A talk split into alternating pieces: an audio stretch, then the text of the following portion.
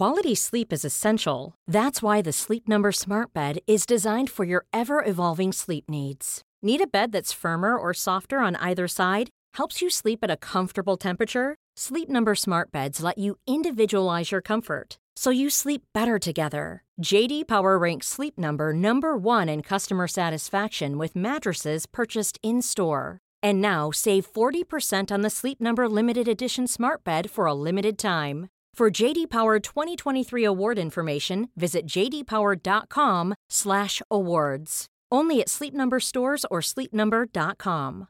Hiring for your small business? If you're not looking for professionals on LinkedIn, you're looking in the wrong place. That's like looking for your car keys in a fish tank.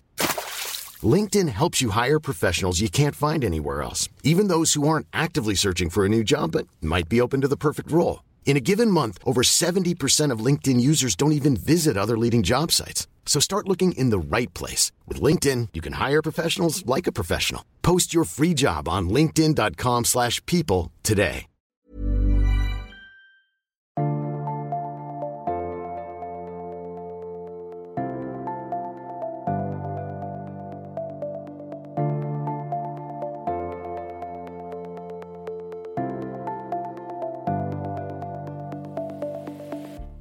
Hallo, det er sommer, og jeg deler en bonusepisode av Ingefær til å høre på enten du er hjemme, på reise eller på jobb, eller hva enn du gjør nå.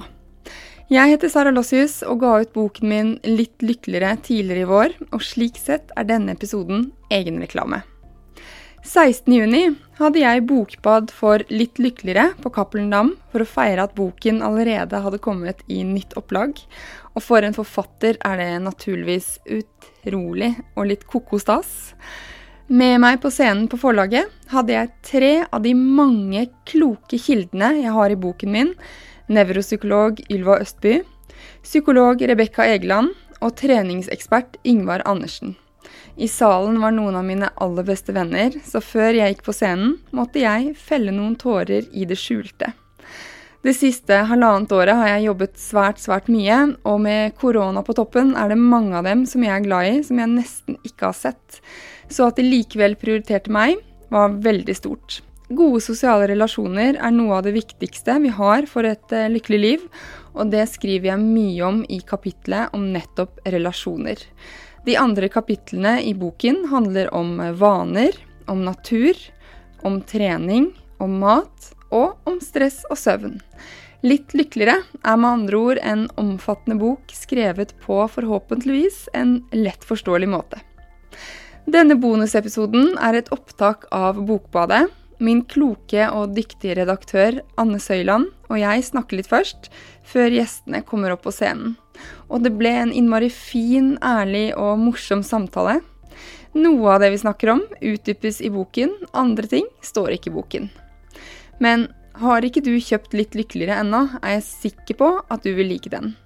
Med hånden på hjertet, Litt lykkeligere er en skikkelig fin sommerbok som vil gi deg kunnskap og tips til å ta med deg videre inn i høsten. God lytt og en god sommer. Vi høres igjen når det er kaldere i været og hverdagen har vært hverdag en liten stund. Ta vare på deg selv og de du er glad i.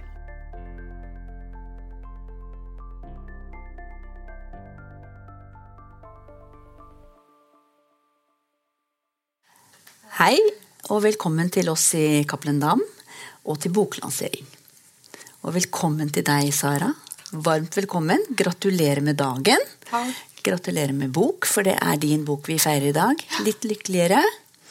En bok som jo kom på markedet allerede i 19. mars, men da var Norge stengt ned. Ja. Vi er veldig glad for at vi får anledning til å feire deg og feire boka her. Og gratulerer med nytt opplag. Ja, det er kult. Det kan jeg si. Ja, det kan du si. Det syns vi òg. Det har vært en glede å jobbe med deg. Jeg har jo vært redaktør for, eh, for Sara. Og du elsker å formidle. Det kommer virkelig godt fram. Og du er kjempeflink til å hente det beste ut av de du søker kunnskap hos. Og noen av dem får vi treffe i dag. Showet er ditt og deres. Takk. Kan jeg si et Så- par ord om deg først? Det har jo ikke vært lett å være redaktøren til en som først var gravid og så fødte. Men eh, du sto i det. Jeg har skiftet bæsjebleie på en liten unge på ditt kontor. Vi gjør alt for våre forfattere, vet du. Det har vært en glede. Nå gleder vi oss veldig til å høre dere samtale om eh, boka, og hva som gjør eh, alle og deg, og kanskje de, litt lykkeligere. Takk. Er det bare å komme opp på scenen.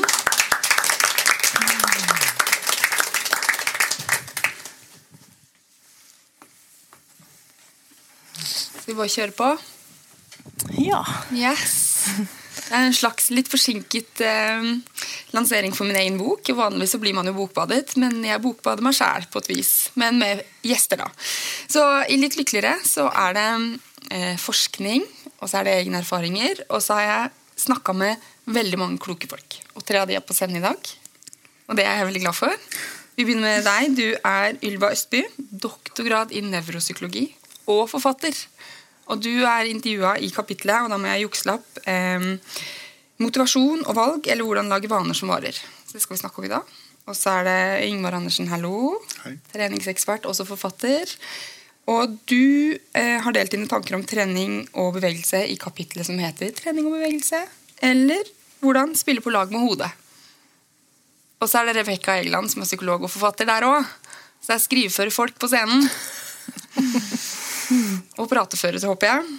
Eh, du har snakka med meg om egenkjærlighet og egenomsorg i kapitlet som heter 'Egenkjærlighet, sex og mobilbruk', eller 'Hvordan ta vare på de viktige relasjonene'. Og Det er jo flere venner som ser på i salen her, og de vet at det er mitt favorittkapittel, fordi jeg har blanda sex og mobil i en overskrift. Det er ganske ålreit. Den er jeg fornøyd med. Det var litt finurlig å sette sammen overgangen i det kapitlet. Fordi jeg tror rett etter sex så kommer mobilbruk. Men Anne ordna det. Vi skal snakke om vaner, egenomsorg og trening i dag. Og så skal vi snakke til slutt om hvile, fordi det er min eh, akilleshæl. Og fordi for mange så har det vært et ganske hektisk halvår, og så går mange av oss inn i sommerferien. Så vi må ha med litt om hvorfor hvile er viktig, selv om det er vanskelig. Eh, men jeg tenkte at vi skal begynne med vaner, for det er det første kapittelet i boka. Eh, og jeg tror at veldig mange av oss vet hva som er fint å gjøre, og så greier vi det ikke. Fordi vi ikke helt vet hvordan. Og det inkluderer meg. For jeg vet ganske mye om hvordan etter å ha skrevet den boka, og likevel så feiler jeg stadig vekk. Så man er på en slags reise. Altså En vane er jo en automatisert handling, og uavhengig om den vanen er bra for oss eller dårlig for oss. Og så tenkte jeg å låne hjernen til Ylva litt. Fordi eh, hvordan er en vane i hjernen vår? Vel, det er jo en slags eh, Altså det skjer jo en fysisk endring i hjernen vår når vi har oppretta en vane. Da er det på en måte spor som gås opp mellom eh, nervecellene våre, eh, som gjør at ting går litt av seg selv. da. Som du var inne på, da, at det, er, det blir etter hvert automatisert. Og Det er jo en eh, kjempefordel for, for oss som eh, levende vesener. At vi kan eh, lære oss en måte å gjøre ting på, og så slippe å måtte tenke på det eh, på lang tid etterpå. Ja, for Du snakket om det i boken, den der, hvordan morgenrutinen ville vært hvis vi ikke har det som vane. Ja. Det sliter jo jeg med fremdeles på mine døtre på fem og sju, og sikkert nå med babyen etter hvert. Sliter litt selv, jeg, må jeg si. Ja, Det er godt å høre. Selv om jeg 41. eh, vi tror vi har automatisert morgenen. Det er alltid noe som går feil. Ja, jeg glemmer eh, stadig hvor jeg har lagt nøklene mine. Og da det, tar det masse tid når jeg skal gå hjemmefra eh, og lete etter de nøklene. Så Jon har koll på min mobil. Ja, ikke sant? Så vi må bare lage en vane om å alltid legge nøklene i, i sekken eller i lomma på den jakka eller hva det nå er. Ja. Så eh, slipper man å bruke energi på det, rett og slett. Men hvorfor er det så bra for hjernen å bruke litt energi? For den er en latsabb. Ja, eh, Hjernen er jo det mest energikrevende organet vi har. Eh, og hjernen skal gjøre veldig mange ulike funksjoner for oss.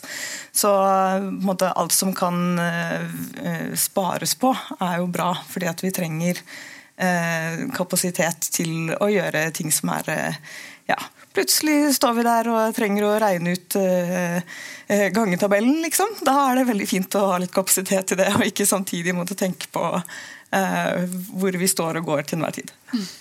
Men du, en annen ting. Det, i, jeg snakket med deg i boka om, om hukommelse, for du har skrevet din forrige bok. Den nyeste er jo novellesamling. Forrige skrevet med søsteren din og handler om hippocampus. Ja. Sjøhest. Og Da skriver du mye om hukommelsen. For den har jeg skjønt, eller det vet vi kanskje alle, at vi mennesker er bedre på hukommelse enn dyr. Men vi har også fortidshukommelse, og den kan vi dra nytte av når vi skal prøve å endre en vane. Ja. Eh, at vi har en fortidshukommelse er jo Nei, fremtid! Ja. Fremtid. ja, for hukommelsen er jo fortid. Men eh, ja, eh, grunnen til at du presiserer at hukommelsen kan være fortid, er jo nettopp også fordi den kan også eh, strekke seg inn i framtiden. Eh, og at vi har eh, Framtiden er en, en, en, en, naturlig del av hukommelsen vår. Det at vi kan forestille oss hva som kommer til å skje, eller hva som kanskje kommer til å skje med oss i framtiden. Uh, og det er, altså, det er en veldig sånn personlig opplevd framtid som det er snakk om her. At vi kan f.eks. For uh, forestille oss uh, den deilige følelsen etter å ha gjennomført en treningsøkt. Som vi der og da kanskje ikke er så motivert for. Men hvis vi klarer å kjenne litt på den følelsen av hvordan det kjennes etterpå, på forhånd, så gir det oss en slags sånn forhåndsbelønning som kan hjelpe oss å motivere oss. da. Så Det er jo da noe evolusjonspsykologer mener at er kanskje egentlig hovedfunksjonen eh, til hukommelsen vår. Er nettopp det at vi kan bruke den til å forestille oss framtiden. Og da bekymre oss litt òg, ikke sant? Ja, ja, absolutt. Så Framtiden er eh, på godt og vondt. Den inneholder jo både bekymringer, eh, men også de tingene vi kan glede oss til. Jeg har brukt den eh, aktivt før det her, fordi det var min idé at jeg skulle ha dette bokbadet her. Og så syns jeg det er kjempegod idé. Kjempefornøyd når Cappelen Nam sier bra. Det kan de gjerne gjøre. Og så havner jeg i kjelleren. Fordi jeg hater jo egentlig dagene før det her. Og jeg vet jo at jeg blir verdens dårligste dame på hjemmebane, og nå har datteren min hun yngste vært syk i tillegg. Så jeg har gått rundt og, og hatet, og forestilt meg vinen etterpå. Ja, nettopp! Veldig bra. Og vet at det, at det går sikkert greit. Altså, jeg har bare levd på det, men eh, de bekymringene de sniker seg på oss. If you're looking for plump lips that last, you need to know about Juvederm lip fillers. With Juvederm Volbella XC and Juvederm Ultra XC, your lip look, whether it's subtle or bold, can last up to one full year with optimal treatment and no additional maintenance. Find a licensed specialist and see if it's right for you at Juvederm.com today. That's J U V E D E R M.com. Add fullness to lips in adults over 21 with Juvederm Volbella XC or Juvederm Ultra XC. Do not use if you have severe allergies or a history of severe allergic reactions, or if you're allergic to lidocaine or the proteins used in Juvederm. Tell your doctor if you have a history of scarring or taking medicines that decrease the body's immune response or that can prolong bleeding. Common side effects include injection site redness, swelling, pain, tenderness, firmness, lumps, bumps, bruising, discoloration, or itching. As with all fillers, there's a rare risk of unintentional injection into a blood vessel, which can cause vision abnormalities, blindness, stroke, temporary scabs, or scarring. For full important safety information, visit Juvederm.com. This Mother's Day, celebrate the extraordinary women in your life with a heartfelt gift from Blue Nile. Whether it's for your mom, a mother figure, or yourself as a mom, find that perfect piece to express your love and appreciation. Explore Blue Nile's exquisite pearls and mesmerizing gemstones that she's sure to love. Enjoy fast shipping options like guaranteed free shipping and returns. Make this Mother's Day unforgettable with a piece from Blue Nile. Right now, get up to 50% off at BlueNile.com. That's BlueNile.com. Men i boken min så skriver jeg også om at vaner skal gjenspeile litt av det som er viktig i livet. Der tenkte jeg å spille på deg, fordi du har jo gitt ut en bok sammen med kona di om det viktige i livet. Hva tenker du om vaner og det som er viktig? Ja, Vi har jo laga den boka om eh, vår eh, eh, prosess som gikk ifra å ha det veldig rotete rent fysisk rundt oss, til å minimere antall ting og minimere forbruket vårt.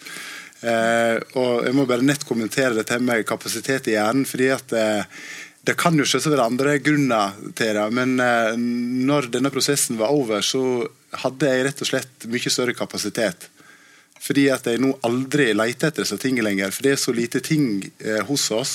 Mm. Eh, vi har ikke noe system, det er ikke noe struktur. Det er bare såpass lite ting at eh, det går maksimalt en tre-fire sekunder før jeg finner ting. Eh, og lager middag og alt sånt. Så, så, så det, det, er jo eh, interessant. og Da kan du kanskje si noe om, eh, Ylva. hva er det som har skjedd? Åh, nei, Jeg ble jo veldig misunnelig når jeg hører si det. For jeg driver og rydder og tømmer eh, leiligheten for eh, alle disse ekstra tingene, jeg også. Men, øh, men ja, det, altså, det, at du får litt mer oversikt, gjør at du ikke trenger å bruke bevisst hukommelsen så mye da, på mm. hver minste lille ting. Uh, så det høres rett og slett veldig deilig ut. Mm. jeg, synes det, jeg er litt misunnelig på det. Men jeg husker når jeg leste den boka, for dere har vært på Ingefær før, om mm. menn, at du brukte en formue på taxi. Ja. ja.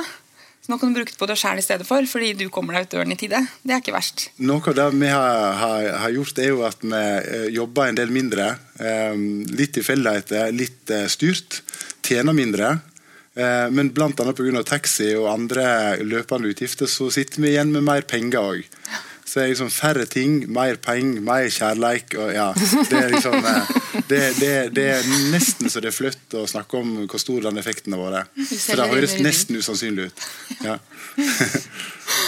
Vi skal over på, hoppe over på egenkjærlighet. Når jeg skrev boken min, så tenkte jeg kvinne 38 nå er jeg 39, men kvinne 38 sitter og skriver en bok. Ta med egenkjærlighet. Og så kjente jeg litt på sånn Er det vits? Er det litt flosklete?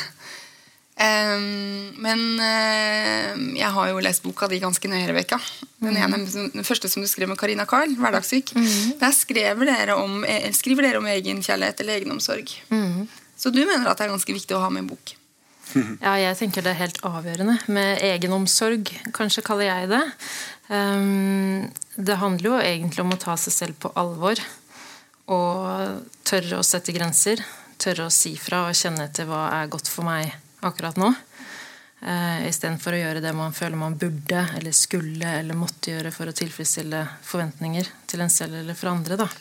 Og litt i forhold til det du sier med Vi har jo en tendens til å ha tanker enten om fortiden ikke sant? Gruble.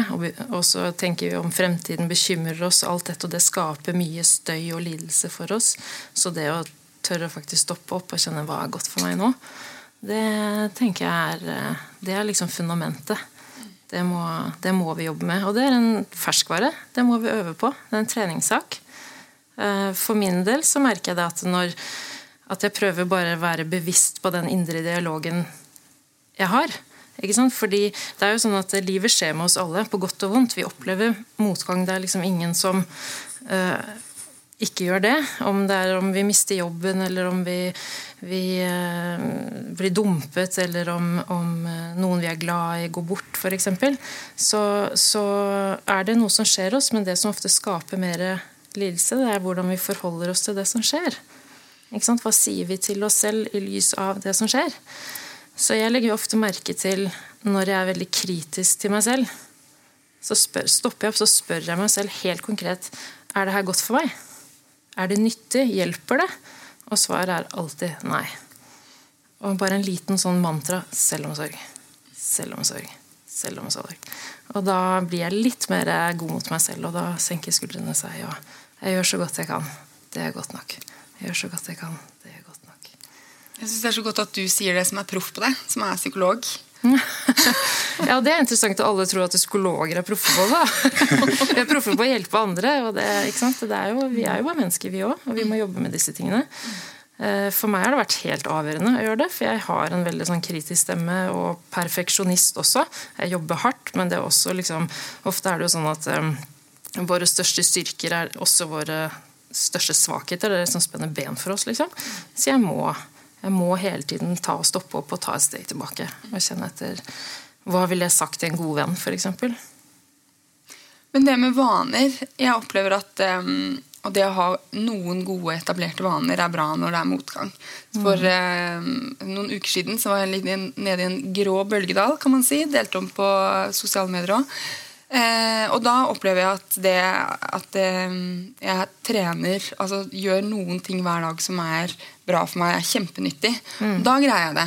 Men sånn som de fire siste dagene hvor uh, Leaston babyen ikke har sovet, og, og jeg har uh, hatet at jeg skal ha dette arrangementet da, er det, da, er det, rett og slett en annen Sara. altså Indre dialogen er nådeløs, og jeg har veldig lav uh, terskel på å spise opp sjokoladen.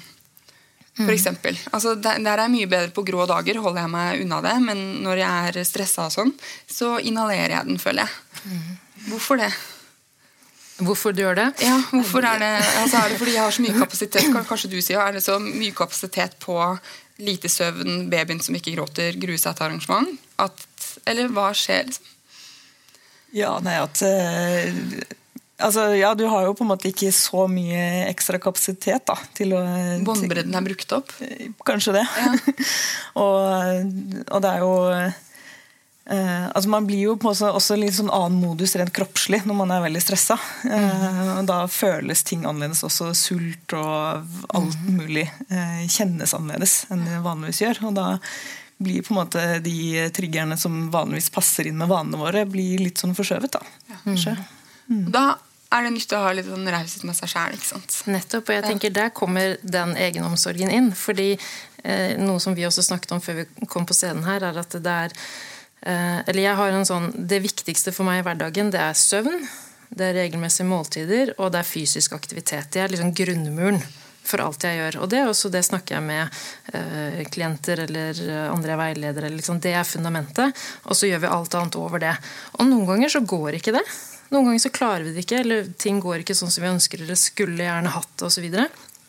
Da kommer den indre kritikeren inn. Da er selvomsorg viktig. Du skulle ønske du hadde tid og overskudd og kapasitet til å forberede deg til å være avslappet og komme hit, kanskje. Det ble ikke sånn. Nei. Men hva er godt for deg akkurat nå? Hva er godt for deg å si til deg selv? For meg har det bare vært jeg tenkte i går når jeg satt og tenkte nå skal jeg forberede meg eh, siste finish. Det er ikke sånn at jeg ikke har forberedt meg. Jeg er god på forberedelse. det er ikke det. Men, mm. eh, men Lisen hylte og ville bare ha pupp. Og da mm. tenkte jeg bare sånn Ok, det var det beste. Fordi jeg kunne jo ikke gjøre noe med situasjonen. Nettopp. Mm. Det eneste du kan gjøre, er hvordan du forholder deg til det som skjer. Mm. Ikke sant? Og jeg tenker også at det at ikke dette må være perfekt, er egentlig veldig fin. For jeg tror det alle kjenner seg igjen i her, er det å ikke trekke, strekke til. Det å føle at man ikke gjør det godt nok eller når de målene man har satt seg, eller hva det måtte være. Det gir gjenklang. Og når vi kjenner oss igjen, så får vi veldig medfølelse og sparrer vi ørene opp og Å, hun liker jeg. Hun er som meg. Det var deilig. vi er jo ganske like. Ja. De fleste av oss. Vi er mennesker. På mange ting. Um, kan jeg si noe om eh, ja. egenkjærlighet? Ja, for jeg skulle spørre deg om noe, men da kan du heller bare kjøre på. Klarer du å holde på spørsmålet? ja, men kan hende du sier det. Ja, kanskje det. Ja. Nei, ja, jeg, eh, jeg, kjenner at jeg virkelig nå de siste dagene har oppdaga hvor vanvittig, eh, vanvittig stor forskjell det har gjort i livet mitt. Jeg, var, brukte ca. ti voksne år på å virkelig ikke mm. ha det. Og så har jeg hatt det i 15 år, godt og vel. Mm. Og, og det er rett og slett forskjellen på å, å klare ting. Mm. Det er ikke lykke det er snakk om, men det er å klare ting. Jeg brukte ti år på å ikke gjøre noe, gå i revers fra jeg var sånn 18 til 28. Ingenting positivt skjedde i det store, nesten ikke i det små. Fordi at jeg hadde ikke Jeg så ikke på meg sjøl som en som var verdt noe. Mm. Så ble jeg verdt noe, og så får jeg til kjempemasse. Og En av de tingene som, som jeg syns er interessant med det du sier, er at jeg, jeg har da opplevd sjøl at jeg får til dette.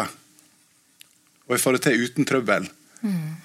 Fordi at jeg klarer og, det som har hjulpet meg, er at jeg klarer å tenke at det, det er ikke bare for meg.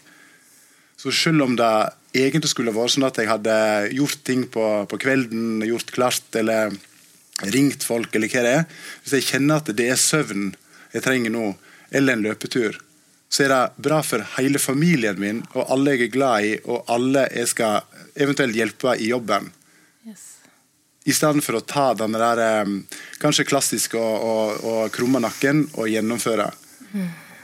Og, og, dette er vel, og dette vet jo vi ikke helt, og dette vet kanskje, og det kan jeg si mer om, men, men det er vel kanskje det som er X-faktoren i hvorfor norske kvinner har så høyt sykefravær. Altså den byrden med å hele tiden eh, eh, få til ting, og veldig sjelden pleie seg sjøl. Eh, forskerne er jo ikke helt eh, enige om hva som er grunnen til det, men det er veldig store forskjell eh, mellom norske kvinner og kvinner i, i land vi kan sammenligne oss med. Men jeg syns det er vanskelig, da. Altså, det tenker jeg vil alle si. Det der Hvis matpakker skal lages, og alt sånt, så, bare, så syns jeg at det kan være problematisk å ta seg den løpeturen eller legge seg tidlig eller Det syns jeg, det synes Ja. jeg er utfordrende. Ja, det, det, det er det nok. altså. Og Jeg bare deler det fordi at eh, jeg tror det er mulig å få til. Hvis en klarer å snu det fra egne behov, eh, selvrealisering, eh, egoisme, til at dette er det som gagner ikke bare meg, men, men alle andre òg. Jeg har jo opplevd å, å, å gå i bakken eh, så det suser. Eh, mange grunner til det, men det var bl.a. at kona mi var syk i to år, og jeg hadde den trippelbyrden. Eh, akkurat den dagen hun var frisk, så, eh, så eh, klapp, klapp, klappa jeg sammen. Eh, så eh, da, da er det da er det rett og slett ja, ja, det var litt usammenhengende. Det jeg vil fram til, er at eh, i den perioden, da, så eh, så gjorde jeg basisting 100 for å klare noe. Og Det som jeg hadde da eh, sett meg som minimum, det er å kunne være en eh, god pappa. Eh, som nummer én i livet. Og Det klarte jeg da når jeg var ille ute, fra sju om morgenen til ni. Og så fra fire til sju, eller halv sju, når jeg skulle legge seg. Det er noen år siden når jeg var litt mindre. Og det tok tre måneder. Jeg tror at det, Hvis jeg ikke hadde gjort det sånn, så hadde det tatt fem eller ti år. Kanskje hadde jeg aldri kommet tilbake. Men etter tre måneder så var jeg, eh, sånn som jeg ser det sjøl, eh, intellektuelt og fysisk sprekere enn noen gang. Ga det noen meninger? Det ble litt sånn uh... Veldig mening. Ja. Veldig mening. Jeg merker at det var en Nei, men Det er fint det med å se på egenkjærlighet, om du vil bruke det ordet, som uh, noe større enn deg selv. Ikke sant? Og Du sier det med kvinner og sykefravær. Det stemmer uh, at kvinner har høyere sykefravær enn menn. Og så er det litt diskusjon om at kvinner er kanskje mer belastende yrker, som gjør at man blir fortere sykemeldt osv. Men det er nok en, en kombinasjon, da. Men det å compassion fatigue, eksempel, er det noe som heter. ikke sant? At man gir så mye av seg selv til andre og skulle hjelpe og løfte andre at man liksom mister seg selv helt. Og tar man ikke vare på seg selv og egne behov underveis, så har man heller ingenting å gi, gi til andre. Men hvis det skjer at man går på veggen, så trenger man heller ikke å banke seg selv opp for at det har skjedd. ikke? Igjen den derre egenomsorgen der gjorde så godt jeg kunne. Hva har jeg lært av dette? Hva kan jeg ta med meg videre fra det som skjedde? Og på den måten kan du egentlig liksom aldri feile. Det er en liksom fin, eh, fin inngang til livet, syns jeg. Så er det det å lære å si nei. Ja. Ja, absolutt. Det er også egenomsorg. Ja, men der er det å sette grenser. Det, er, det synes jeg, eller nei, jeg, begynner å bli god på det. Men eh, jeg har kan jo bare, unnskyld, Ja. jeg er veldig. Bare, bare kan jeg komme med én kommentar? Ja, det får du lov til. Det var jo en, en kar som gjorde sånn, Det var jo ikke et studie, da, men han undersøkte Uh, en akademiker, jeg husker ikke hva han heter, men for en fire-fem år siden, han ble så indignert på Radiumhospitalet. Barnet var alvorlig sykt, og så henvendte legene seg konsekvent til kona. Eh, I forhold til hva som skulle gjøres, avtaler, alt dette her. Så sa han ifra, da, og så ble han så interessert etter at han begynte å ringe litt rundt. Eh, Hvorfor er det sånn? Og, og eh, Jeg vil absolutt være like mye til stede, og jeg føler meg like kapabel som, som hun, men jeg blir jo ikke sett. Men da viste det seg at eh, hos mer sånn praktiske eh, De, de barnehagelederne som sånn praktisk, hadde praktisk, tilnærming, de sa at eh, vi har lite tid. Når vi ringer pappaen, så i 90% av tilfellene så tar han telefonen. Ringer, ser mammaen at barnehagen ringer, så tar hun telefonen. Så vi sparer tid. Så det er klart at det bare i løpet av et år alle de gangene en blir tilkalt.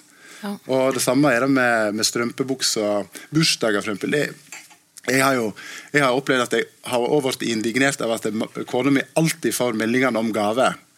Så jeg kjøper jo inn gaver hele tiden for å vise at dette her, da klarer vi jo. Ja, men, men jeg får ikke melding engang. Meldingen går til de andre mammaene. Så, så ja, jeg vet at forskerne fortsatt er, er, er uenige, og det ikke er noe sånn tre, to streker under svaret, men ja, jeg tror det er en ekstra byrde som er utvilsom for kvinner. Ja, helt klart. Kanskje det er noe med evolusjon å gjøre også. At vi var, kvinner var liksom hjemme og passet på husstanden mens menn var ute og jaktet. og jeg vet ikke. Det vet Ja, du nei, mer enn meg, med hjernen. Men det er en greie, og jeg merket også det da jeg jobbet som kliniker, at det var de samme problemene som kom igjen da, blant kvinner og menn. Kvinner klaget på at mannen aldri tok oppvasken eller handlet maten eller husket å kjøpe den bursdagsgaven til eh, bursdagsselskapet og alle disse tingene. Mens menn klaget over at kvinnene maser sånn. Ja. Ikke sant? Det er det samme. Og det var igjen og igjen og igjen og gjentagende. Vi sporer kanskje litt av, Nei, men, nei, da kan vi si litt om sånn kjærlighetsspråk, da. Bare for å ta det kort, for jeg tenker det er kanskje relevant for veldig mange. Og så hvis det er det et med i forhold. boka. Mm. Ja, det er med i boken. nettopp. At vi har jo alle ulike kjærlighetsspråk. For så eh, med min mann så pleide jeg Jeg vasker tøy og eh, bretter og eh, gjorde i mange år eh, det for mannen min også. La det liksom frem på sengetid med bokserne bare og tenkte å, jeg er så skikkelig god kone. liksom, Tenk så heldig han er. med liksom. og så sier han til meg en dag hvorfor driver du og gjør det der? Jeg driter jo om det ligger sånn brettet på sengen. Jeg bare kaster det inni. tenkte jeg, hva i all verden er det som skjer? liksom? Og så handlet det om mitt kjærlighetsspråk. Fordi For meg er det, hvis han skal gjøre noe fint til meg, så er det rett og slett å vaske hus, eller han har handlet inn mat, eller gjort ting som ikke jeg har bedt om eller forventer. eller ikke sant? Hvis, hvis noen bretter mine klær, så syns jeg det er veldig deilig. Litt sånn husarbeid. Mens for han, hvis jeg virkelig skulle vise at jeg var glad i han, brydde meg om han osv., så, videre, så var det heller å bli med å planlegge eh, friluftsliv, altså turer, ferier, jakt. At ikke jeg bare ble med, men faktisk satt meg ned med kart og kompass. Og liksom, som jeg egentlig syns er litt kjedelig, ganske utålmodig, men nå gjør jeg det, for jeg vet at det betyr enormt mye for han. Og så vasker han huset og sånt innimellom uten at jeg vet det. og så kommer jeg? Det er veldig interessant. Og det å tørre å faktisk snakke litt om hva er det, når er det du føler at, at jeg er glad i deg? At jeg ser deg? Den, eh, den er veldig sånn interessant å ta en prat om det, fordi vi tenker at den andre, andre vil ha noe helt annet fra oss enn det vi faktisk Pluss at det er nyttig å ta det som egen test også, da, for hva en liker. Ja. På, eller hvordan vil jeg bli sett. Ja. Hjemme hos oss er jeg en komplimentmaskin. Eh, og det bryr ikke Jon seg noe om. I det hele tatt. Altså, det preller av som hva heter det, vann på gåsa. Det bryr han ikke i det hele tatt. Men det, det, han har lært seg å liksom Fordi det gjør meg veldig godt å si det. da. Ja. Men eh, hvis jeg får et kompliment, så går jeg til naboen. Fordi Det høres teit ut, men eh, kjæresten hans er her i dag. Men jeg gjør det. Jeg går til naboen, han kaller meg Pep fordi han syns jeg har så mye energi. Og så sier han så heit du ser ut i dag, og så sier jeg takk, og så går jeg hjem til Jon. Og jeg trodde du mente at hvis du får kompliment av mannen din, så går du og Nei, nei, skryter nei, til nei, nei, jeg går til naboen. Nei, da hadde jeg- da hadde jeg sagt det veldig høyt. Nei, jeg, jeg går til naboen for å høste noen ja, fine ord om meg selv. Ja.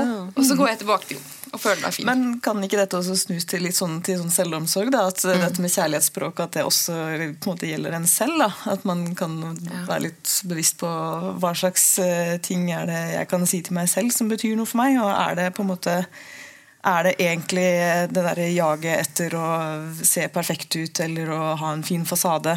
Eller er det andre dypere ting som, eh, som jeg kan gjøre for meg selv, da? Som eh, betyr mer? Absolutt. Jeg har lyst til å, eh, Rett før vi går til trening, så tenkte jeg for dere, Nå sa jeg jo at alle er forfattere. Eh, ikke at eh, det er noe viktig, egentlig, men når man har skrevet en bok, så er det i hvert fall, har vært for meg ganske eh, brutalt egoistisk. Eller ikke egoistisk, men det er jo eh, mange her i salen som ikke har sett på veldig lenge. fordi i fjor var jeg gravid og skrev bok og jobbet, og det var det jeg gjorde. Eh, og så var det lockdown. Men hvordan tar dere vare på dere selv i perioder når det er mye? Fordi det er, alle liv har jo perioder hvor det er hektisk. Samme om man skriver bok eller ei. Hva du nevnte søvn, mat Mm. Fysisk aktivitet. Ja. Er det samme for deg? Ja, og så er det Jeg er helt avhengig av badekar. Det gjør deg litt bader hele tiden, liksom. Og hvis det er veldig hektisk, så har jeg jo ikke tid heller. Men hvis jeg klarer å liksom kjenne at å, nå trenger jeg en, en liten sånn eh, stikk i fingeren i jorda, bare metaforisk, da, i vann isteden, så gjør jeg det. Mm. Så digg. Hva med deg? Ja, det det er jo amen til alt. Og så eh, for min del så er det å være fullstendig asosial veldig, veldig velfungerende. Eh, og det var òg noe jeg måtte bli godt voksen for å, for å tørre å være. I, i eh, redsel for å både gå glipp av ting og for å ikke eh, te til og alt det. Men nå ser jeg at eh, jeg, jeg må holde meg unna for å i ektiske perioder klare å unngå, som jeg har som hovedmål, å gå på veggen igjen. Og det, Jeg har vært langt unna, så det, det jeg har ikke vært nære på, men jeg ser at jeg skal være langt unna òg. Eh, så jeg må porsjonere ut det sosiale. Og så må jeg gjerne ha det i kortere perioder. Lange middager er veldig hyggelig, men det er sjelden nok for meg. Så, men du har kone og tre døtre, akkurat som Jon har pådratt seg. Så Ja. da drar du ut i skogen aleine eller sånn, eller hva? Ja, jeg, jeg kan godt være med deg. For at eh, eh, vi har altså, en sånn eh, eh, Ja, vi kan være med hverandre uten å prate. Eh, vi kan også prate, men det er, ikke, det, det, det er helt fritt. Så jeg tar deg gjerne med. Men eh, vi legger ned ambisjonene om, om voldsom prating hvis ikke det plutselig skjer. For det kan jo skje. Det skjer det også har det hjemme. Det er veldig fint. Ja, men det må være tørre å faktisk trekke seg tilbake og skru av telefonen, gjerne en hel helg, og bare være. Jeg, å hente energi er viktig. Og ref vanes, for meg er det å gå tur og være ute i naturen. Og vi har en hund, så det må vi uansett hver dag. Men det, det er jo Den største gaven i livet, tenker jeg, er at vi kan være to, men alene. Eller vi kan være sammen uten at det, det belast, Eller vi trenger ikke å si noe. En hel helg trenger vi ikke å si noe. Og det, det tenker jeg er det var det som gjorde at jeg kjente han er mannen for meg for åtte år siden. eller sånt. At her kan jeg være helt meg selv. Det å komme hjem er å bare som å komme hjem og være alene. Det er um, Og veldig lite av han her er det jeg hadde på listen av hva jeg tenkte jeg skulle ha i et forhold. det er interessant. Så jeg fikk en veldig romantisk gave av mannen min eh, for et par år siden. eh, Og det var sånne støykansellerende hodetelefoner. Sånn at vi kan være sammen når vi kan ha det helst til. Bare introverte folk på scenen. Ja, så? Bare introvert. Nei, men, ikke sant? Det er veldig sjelden man er enten introvert eller helt ekstrovert. Ikke sant? Jeg er, hvis jeg er sosial, så er jeg, liker jeg å være sosial. Men jeg, tre- hvor jeg henter energi, det er å være alene eller sammen med han. Så det er, vi, vi beveger oss sånn her, de fleste av oss. Og så litt mer ut her noen ganger, og litt mer her. Men å i hvert fall vite, vite hva man selv trenger for å ha det bra. Ikke det andre nødvendigvis trenger eller forventer av en, eller sier man burde gjøre, skulle, eller og der er også egen som ganske sånn fint å minne seg selv på åh, vet du hva, nå er det helg, jeg er bare hjemme. Jeg trenger ikke å se noen, jeg trenger ikke å gjøre noe flott eller fint vær. Jeg kan sitte inne, sette på en Grandis og en serie, liksom. Da koser jeg meg. liksom. Det, er, det er selvomsorg, ikke sant? Det er litt deilig, fordi man tenker jo at man bør eh, ut. Hva sa du? Det, jeg synes det er litt sånn deilig å høre, for man tenker jo at man bør ut når det er fint vær. Der hvor du burde. ikke sant? Ja. Der, der det. Jeg liker det, da. Ja. Eh, Men ja. det er jo ja. Ja, hvis du liker det, er det jo toppen. Ja. Men hvis det er en sånn 'jeg burde gjøre det', eller 'jeg skulle ha gjort det', eller 'må', så er det den der indre kritikeren som vi ikke trenger. Det er, igjen, det er den indre kritikeren som skaper lidelse. Mye mer lidelse enn det som skjer som vi kanskje ikke aksepterer eller liker. Eller, ja. Vi må hoppe over på trening.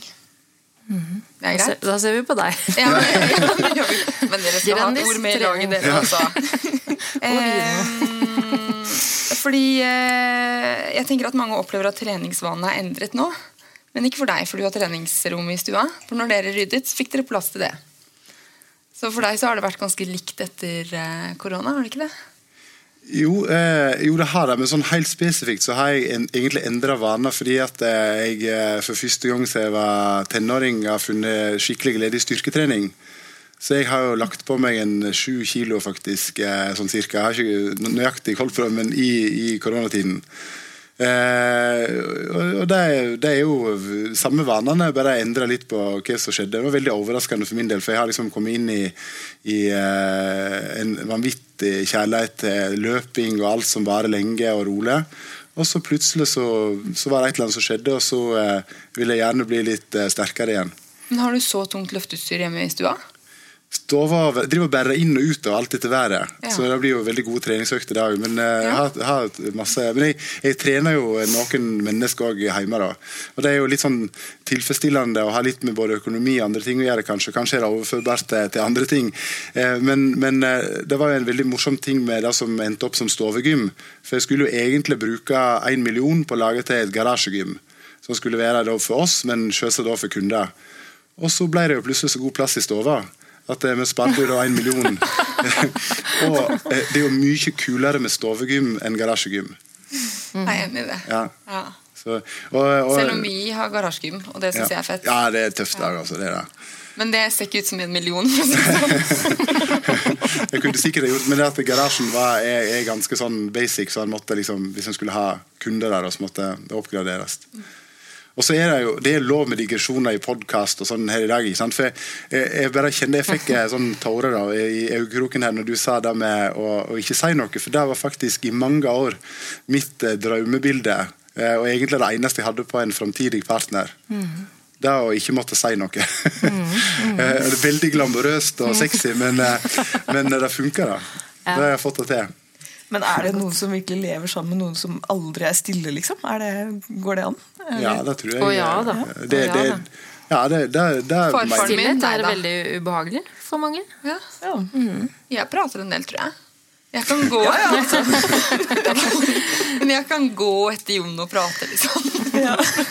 ja, jeg har merket det nå som vi har hatt hjemmekontor begge to. da, Sittet der på hver vår ende av spisestuebordet. Så er det veldig, veldig lett å bli, avbryte hverandre med å bare utbryte et eller annet som Å, nå fikk jeg denne e-posten Eller se, nå står det i nyhetene ditt på natten. Og, så ja, nei, så jeg har nok, jeg må nok bli litt flinkere til å holde kjeft selv også.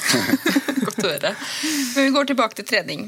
Fordi eh, i boka mi så snakker du om plan A, B og C, og jeg elsker det. Mm.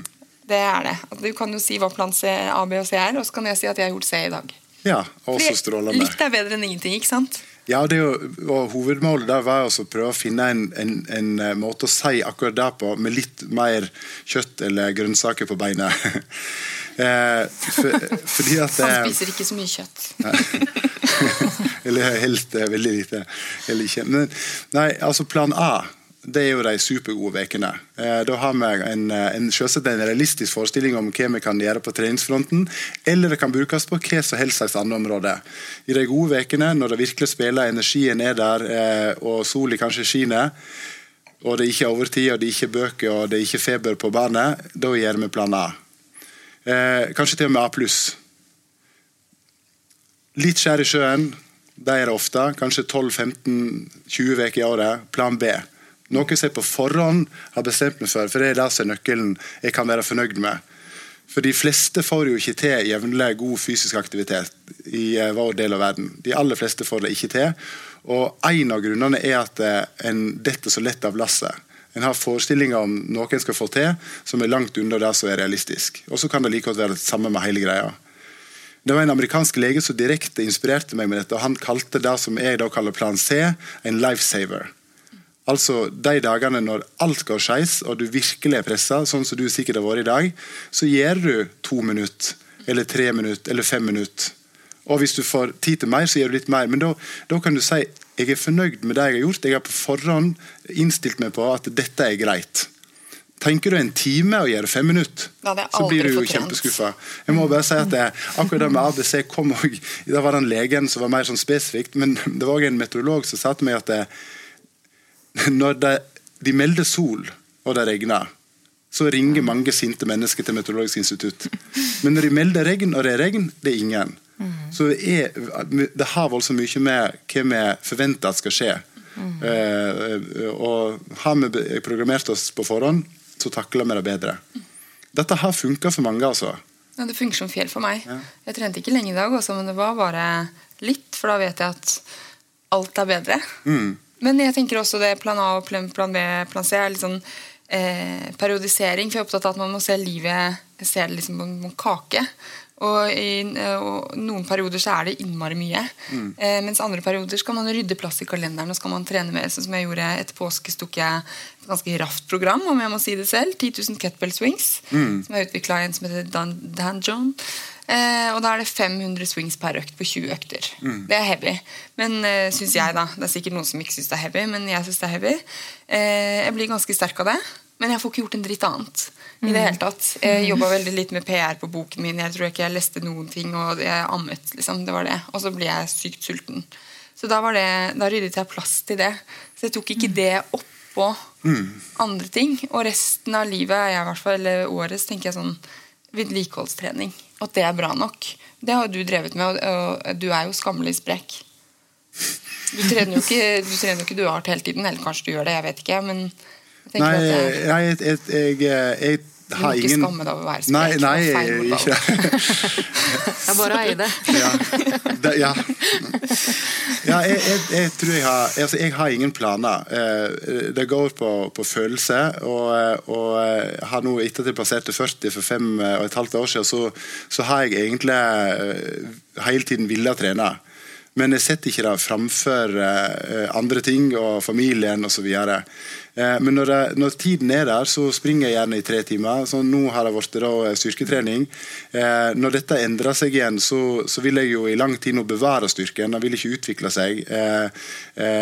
løpingen som jeg har gjort, og skigåingen og skøyteløpingen og alt sånt, selv om jeg ikke har gjort masse av det nå, så, så har jeg gjort litt. Og sånn tenker jeg helt enkelt at en kan stige. og Det er jo mange andre områder en kan, kan bruke dette her på. Litt opp, holde det ved like, litt opp, og så, og så, og så klatrer en. Eller, eller holde status quo. Eh, det er ei, dame som, som eh, gjør dette her på alle deler av livet. Periodiserer sånn januar, februar, venner. Eh, mars, april, selvutvikling. Eh, mai, juni, fysisk aktivitet. altså Dette var tilfeldig. men og, da, og Det som, som, skjer, som hun forteller også, er det samme som med ABC. at det, Når en da ikke får gjort alt det andre, så har en bestemt seg for det på forhånd, og så kjenner ikke en på skyld, skuld og burde. For det er sånn det skal være nå. Men er det litt, Kunne du brukt eh, dette ABC-programmet på skrive, bokskrivingen din også? Gjorde, gjorde du det? Nei, det gjorde jeg hele tiden. Ja, for ja. da kan man jo tenke fordi man, ja. tenker at i dag skal jeg sette meg ned og skrive liksom, en hel kapittel. Liksom, og så er det Nei, Jo, jeg gjorde kanskje liksom. sånn ABC. Nei, da var det, altså det jeg tenker er så fint med C, er at eh, da, hvis man får trent si ti kettlebell swings, da, det er det eneste, så er man en sånn som trener. Så det blir litt sånn mm. identiteten på at jeg har i hvert fall gjort det. Mm. Og det kan man gjøre. Det gjorde jeg for så vidt på boken. Jeg skrev nesten hver dag. Om mm. det så var liksom to ord, mm. så var jeg en sånn som skrev bok. Ja. Det, og det har noe med den daglige vanen eh, å gjøre. Og jeg ventet ikke på motivasjonen heller, for den er veldig lite til stede egentlig når man skal skrive noe stort. Eh, det må gjøres, liksom. Det, må, det, er jo bare arbeid å gjøre det. Så jeg tror nok jeg kunne blitt brukt på veldig mange sånne ting. ABC, mm. på det meste i livet. Men hvorfor er vi så late, lurer jeg på. Er, altså, du nevnte jo litt at hjernen er lat, men alle vet at trening og bevegelse er bra for oss. Vi blir smartere, eller smarte, mm. vi blir kreative, som søsteren din har gitt ut en bok om nå. Mm. Eh, og vi blir glade. Altså, mm. hva, jeg føler bare at hjernen spiller på spenn bein på meg. Ja, nei, Det kan jo være at det er noe litt sånn evolusjonært, det også. At vi trenger eh, på en måte å også konservere energi. da, at Eh, I det ene øyeblikket så skal vi ut og eh, finne mat eller vandre langt eller flykte fra noe som er farlig. Så trenger man jo også å spare på energien. da. Eh, så det kan jo være noe med det. At det sitter litt igjen i oss. At vi blir veldig motivert av å bare ha det fint og rolig her og nå. Spise Grandis i inne på en sin sak. Ja. Sorry, jeg kunne ikke Nei, jeg bare Jeg gjør det. jeg spiser også Grandis, da. Men rett, fordi, som jeg fortalte deg litt uh, før vi kom på scenen, fordi jeg hadde uh, Vi har flyttet på landet. Uh, hvor det er kjempeflotte turområder. Og jeg har ikke trent engang, men jeg har gått lang tur. To, I hvert fall to timer med, med hunden min. Eh, og etter at vi flyttet dit, så fikk vi en sånn lite treningsromaktig. Altså vi har en tredemølle, en sånn romaskin og litt vekter, og nå er det mest ute, da. Mm. Og mannen min gjør det mens jeg sitter og soler meg. men, men, eh, det første året så ble den tredemøllen ikke brukt noen ting. Og jeg var, tok, jeg var, så irritert meg selv, for jeg hadde en sånn plan jeg skal løpe hver morgen. Jeg skal bli sånn morgenløper, liksom. Mm. Og så tenkte jeg hele tiden, hva er det som gjør at ikke jeg klarer å ikke bare innføre en sånn vane, men å starte med en sånn vane. da. Og så skjønte jeg etter hvert at jeg hadde veldig sånn eh, Jeg tenkte at jeg skal løpe intervall hver morgen. eller det, jeg hadde liksom, Terskelen var så veldig høy. Så tenkte jeg nå, målet mitt nå eh, neste morgen er bare å ta på meg joggesko og bare gå på den. Liksom, igjen tilbake til det der å være en som skriver eller være en som trener. Eller sånn og så starte litt mer. Ti minutter. Og så bare løpe litt rolig. Og så ble det en sånn glede av å bare Ja, etter hvert så kommer intervallene. Og så blir det en sånn vane ut av det. da. Mm. Og det var en sånn kjempe, en litt sånn øyeåpner for meg, at jeg måtte bare senke terskelen så lavt. Og det syns jeg er så fint med naturen. da. Og det vet vi også i forhold til forebygging av depresjon, eller behandling også av depresjon og angst og alle de liksom vanlige eller ganske hva skal jeg si, lettere psykiske lidelser er jo i ferd med å bli en av de viktigste årsakene til sykefravær i dag. Så jeg tenker bare det å vite at vi kan ta på oss et par joggesko og gå ut, hvilken helseeffekt det har, både forebyggende og behandlende, det er gull. Starte der, og så kan det heller komme. Det, det kan hende det er bare meg, men jeg tenker liksom fra ingenting til maraton. Det er ingen klok strategi. men ti skritt på en tredemølle?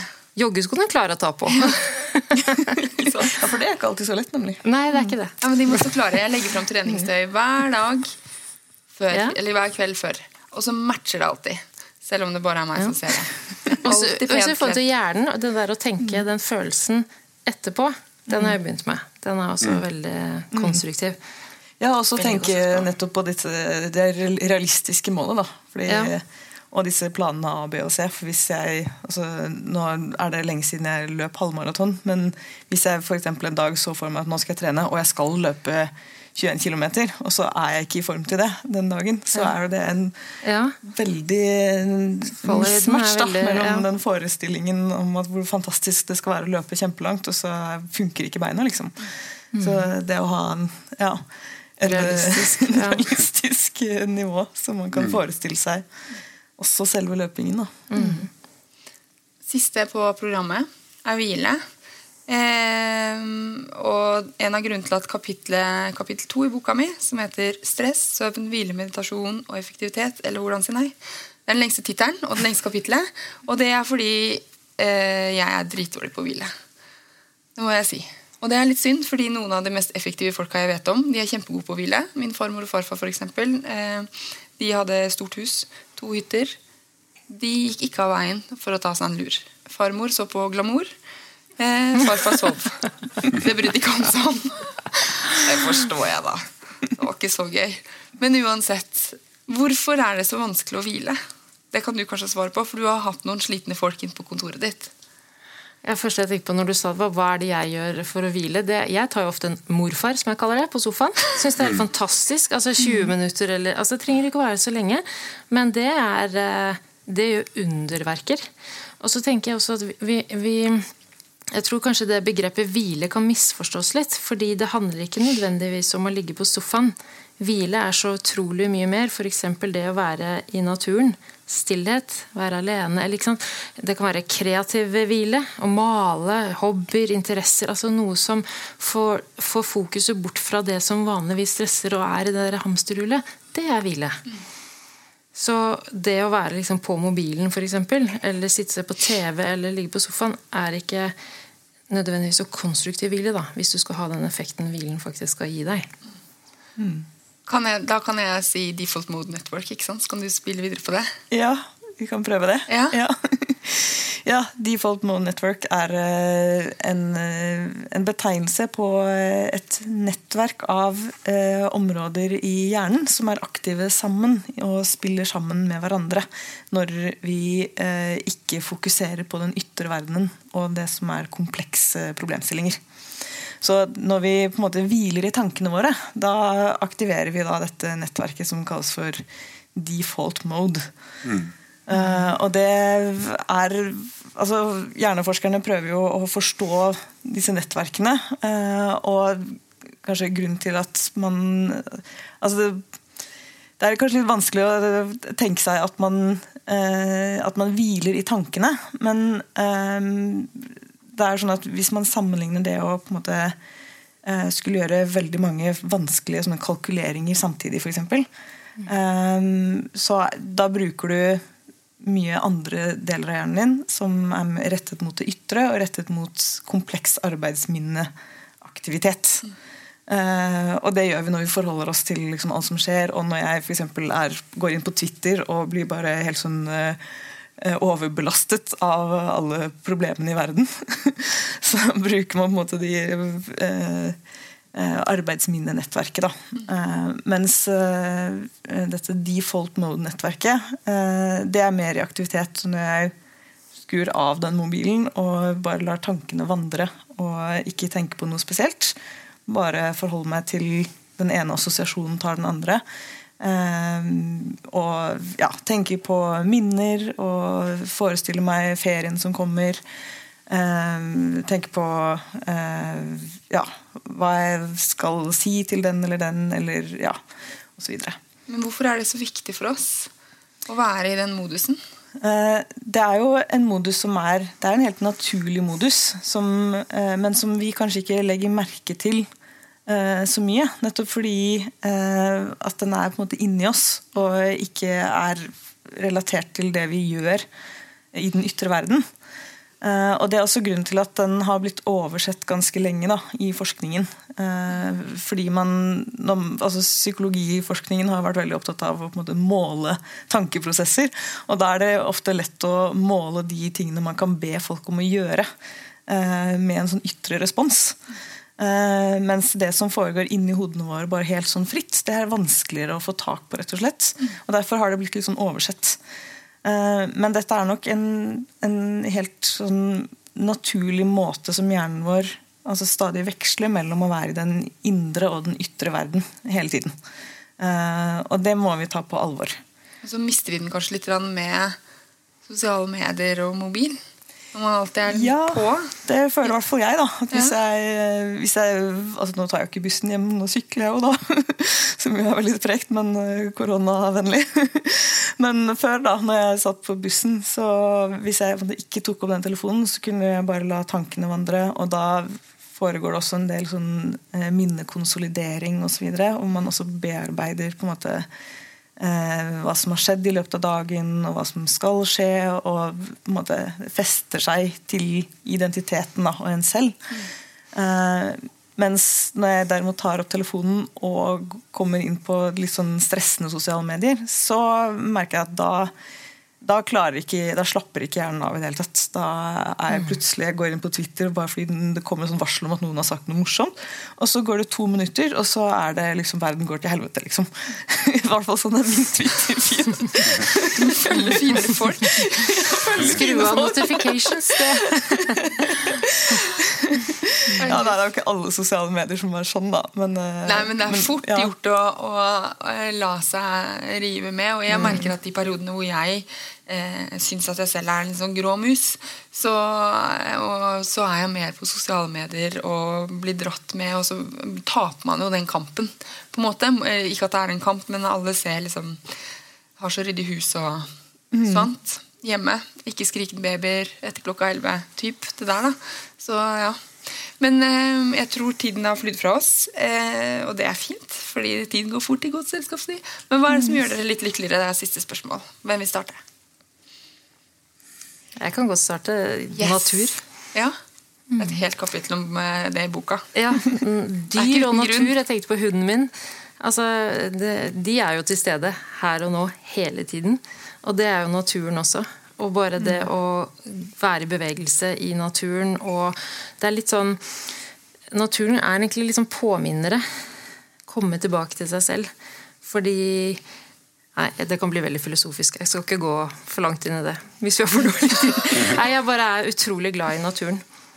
Og trærne trærne alt. Det representerer veldig hvem vi er. Da. Hvis du ser f.eks. et tre nå går jeg inn i det allikevel.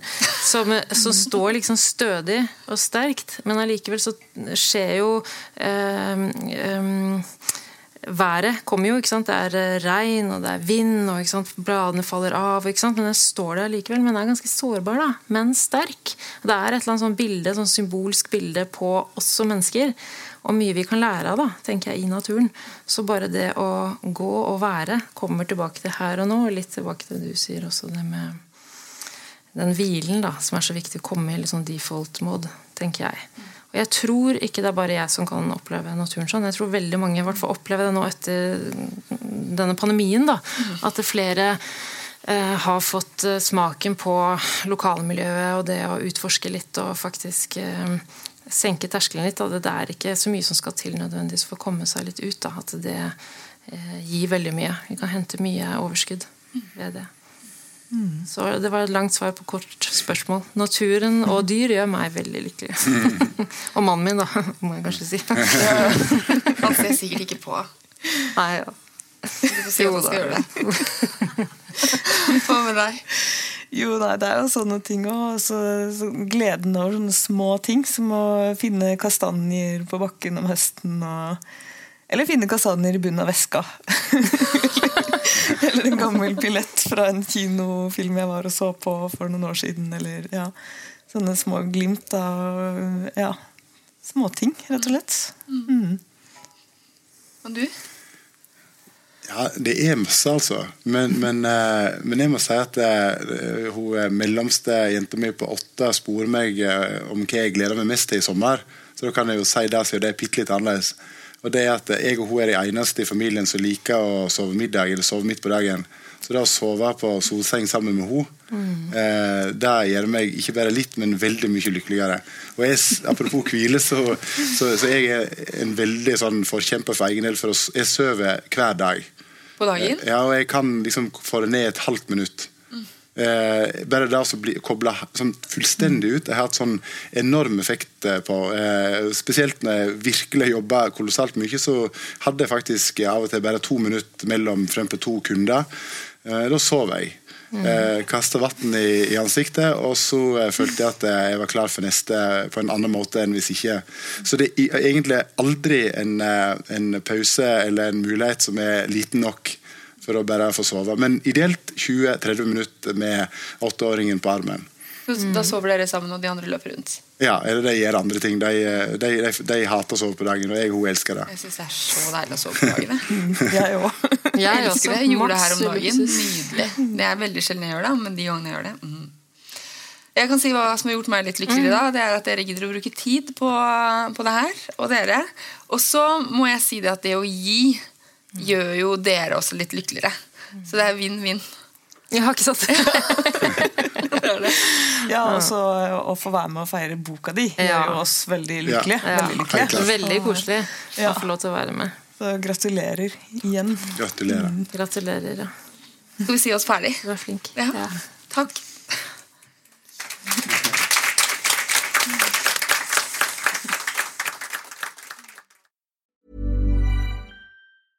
Okay, I have two new obsessions that I need to share with you. Impress No Glue Press On Manis and Impress Press On Falsies Lashes. Trust me, these are getting ready game changers. Both require no glue, so there is no damage to your natural nails and lashes, no mess, and no annoying dry times. Just one step and you're done. Boom instant glam. Visit impressbeauty.com slash presson and use code PRESSON25 at checkout for 25% off Impress Manicure and Press-On Falsies.